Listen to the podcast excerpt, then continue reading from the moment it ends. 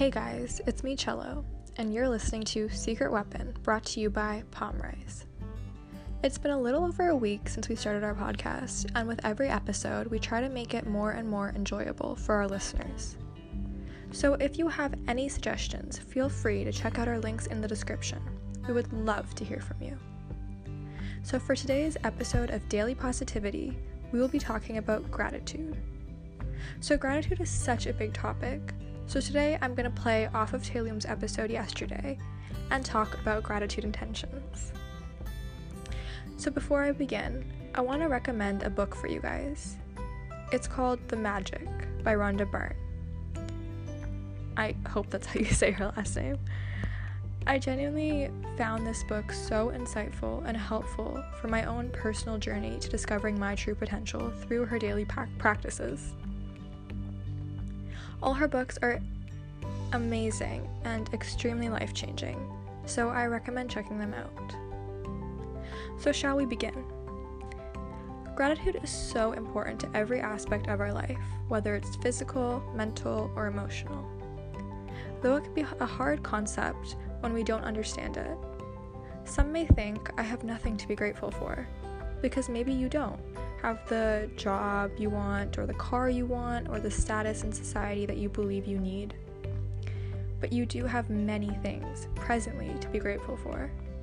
I can name one for you right now the ability you have to be listening to this podcast. That ability is something you presently have to be grateful for.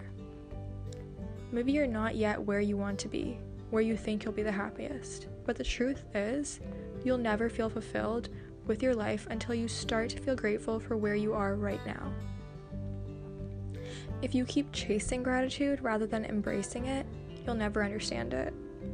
With gratitude, you create abundance. If you can say, I am so grateful for this day, you will create many more wondrous days. If you can say, I'm grateful for my friendship with so and so. Even if the friendship is rocky, with time and practice, gratitude and practicing gratitude, you will see that friendship flourish. If you apply gratitude to the right now of something you don't already have, you will shift yourself into the feeling of appreciation, which ultimately means you have what you're grateful for. So, today I have a little activity I want you to think of three aspects of your life that you want to be different.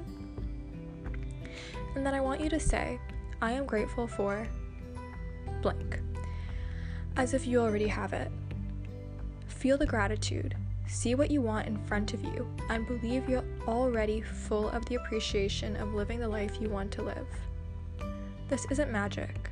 Honestly, I can tell you, I've always been a logical thinker and to believe in the power of gratitude and law of attraction all seemed very hocus pocus to me at first, which is why I decided to explore it. I was at a place in my life where I thought, you know what? I'll do whatever it takes to make my life better. And even though this all seemed hocus pocus to me, slowly but surely I started seeing results which increased my belief through my practice. And now I can say with complete assertion gratitude is life changing and I encourage you all to stick with it so you can see it for yourself. What do you have to lose? Anyways, thank you for listening to today's episode, and make sure to tune in tomorrow for one with Taylum. We would love to hear from you, so look in the description for ways to contact us. And remember, you are the master of your limitless essence.